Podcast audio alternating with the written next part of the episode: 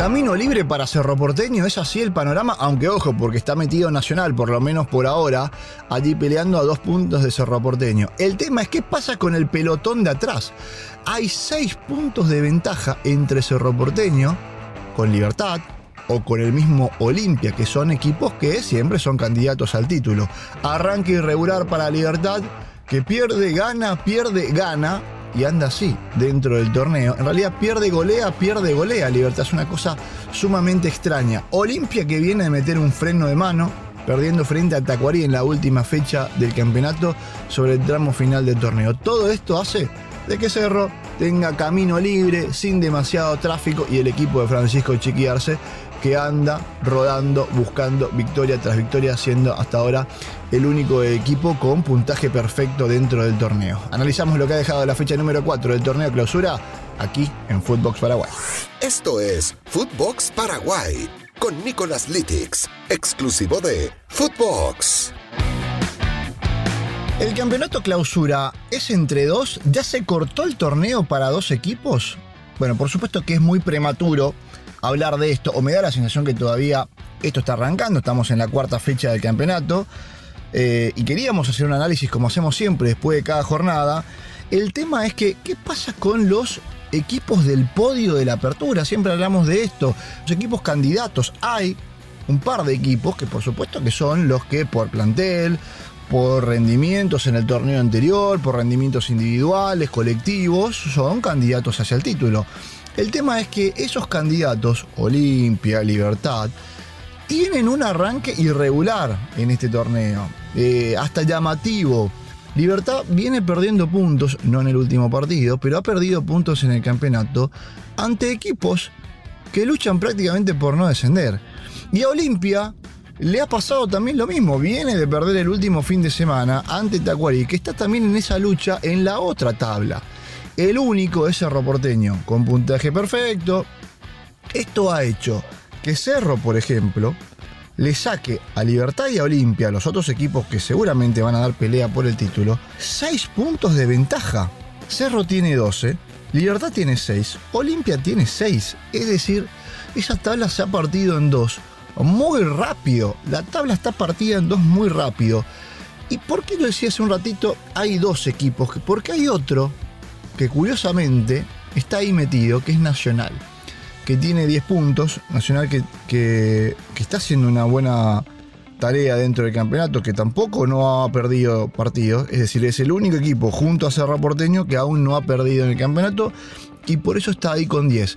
El tema es que a Nacional, con todo el respeto que se merece la academia, es de esos equipos que hay que ver hasta dónde le alcanza la nafta. Muchas veces porque son equipos que tienen menos plantel, que Cerro Porteño, por ejemplo. Sabemos que Cerro Porteño tiene mucho como para seguir dando, es más difícil que se caiga. Entonces, a Nacional, si bien hay que ponerle algún, este, alguna ficha, eh, no, no sabemos hasta cuándo. Vamos a ver si si realmente se transforma con el correr de los partidos en otro candidato. Lo que sí está claro que este campeonato arranca totalmente favorable para Cerro Porteño. Cerro Porteño con puntaje perfecto, sus perseguidores, en este caso los otros candidatos al título, campaña irregular. Así que así está el torneo. Vamos a analizar. A ver, por ejemplo, Olimpia, que durante el fin de semana sufrió un revés, me parece muy duro, ha estado errático el equipo de Julio César Cáceres, ha sido ineficaz, ha fallado mucho en aquel partido disputado en el Estadio Defensor del Chaco frente a Tacuarí, tuvo un montón de manos a mano durante el partido, es decir, tuvo posibilidades de marcar, tuvo Derli González, tuvo un par, el mismo Bruno Recalde también había tenido otra situación importante. Tacuarí fue el equipo que dio la nota durante el último fin de semana, se cumplió la ley del ex con uno de los goles de Jorge Ortega. Y el otro gol del partido que llegó ya prácticamente en la última jugada, eh, donde Olimpia había arrancado bien el partido con el gol de Alejandro Silva. y parecía que iba acomodando las cosas, si bien a Derli se le hace esquiva una situación, después tiene otra, pega en el travesaño, le en el rebote, bueno, Olimpia en ventaja. Hay un error en la defensa de Olimpia y Tacuarí le mete un gol con Jorge Ortega. Es decir, lo emparejó de vuelta a Olimpia, que le costaba abrir el marcador, se lo emparejan bastante rápido. Lo que no tenían en cuenta los hombres de Julio César Cáceres es que sobre el final del partido iba a aparecer Hugo Iván Valdés, un chico que ingresó al partido en el segundo tiempo, iba a terminar siendo el héroe de la jornada con un gol sobre el final para darle el triunfo a Tacuarí sobre Olimpia. Una Olimpia muy displicente, en defensa eh, tuvo algunos inconvenientes, metió mucha gente Julio Cáceres de mitad de cancha para arriba en el partido, con Recalde, con Brian Montenegro, con Hugo Fernández. Lo buscó, lo buscó y lo buscó y no lo encontró nunca. Olimpia, no, no me parece que a lo largo del partido no, no le costó. Incluso me, acuerdo que estábamos trabajando buscando una, un, destacado y hasta era difícil. Porque realmente Olimpia no cumplió con las expectativas en este partido frente a Tacuarí y, y quedó estacionado en la tabla de posiciones bien por Tacuarí que necesitaba seguramente puntos de esta naturaleza para acomodarse mejor en la tabla. Es el primer triunfo de Tacuarí en el torneo, suma ahora cuatro puntos porque había ya empatado en una ocasión y por eso había sumado un punto. Y, bueno, termina siendo la victoria más importante, esta de Tacuarí. En el último tramo, en realidad, ahora dirigido por Iván Almeida. El otro, que está recuperado, se podría decir, es Libertad. Lo que pasa es que con Libertad nos pasa algo curioso, porque Libertad había arrancado mal el campeonato, con una derrota también sorprendente. Se recupera frente a Olimpia, le, hace una goleada a Olimpia, lo golpea. Y en la fecha siguiente pierde contra el General Cabatero. Y ahora vuelve a recuperarse con, con otra goleada frente a Resistencia. Es decir, tiene eh, derrota, victoria, derrota, victoria. De esa manera viene para Libertad el campeonato. Está claro que Libertad tiene un equipazo realmente. Y que Lorenzo Melgarejo es un jugador que tiene un nivel superlativo, que la rompe en el campeonato ahora hizo dos goles. Por eso hemos hablado también durante los últimos meses de qué pasa con Lorenzo que no está en la selección. Y esa negativa propia del jugador. Y, parece que después de la última charla con Guillermo Barros Esqueloto, quedaron en que, dale, estoy, llamame cualquier cosa. ¿No? Es lo que más o menos contó Guillermo Barros Esqueloto en una de las conferencias de prensa. Pero bueno, esa será otra historia porque un, un análisis para más adelante cuando tengamos las convocatorias de Guillermo Barros Esqueloto, porque tendremos partidos ahora a fin de mes, frente a México, un partido amistoso que no es fecha FIFA y después sí vendrán los fechas FIFA frente a Emiratos Árabes y ante Marruecos en el mes de septiembre. Pero bueno, esto lo vamos a charlar más adelante. Libertad goleada ahora frente a Resistencia. En el primer tiempo Libertad ganaba 4-0. Listo, lo liquidó, lo liquidó.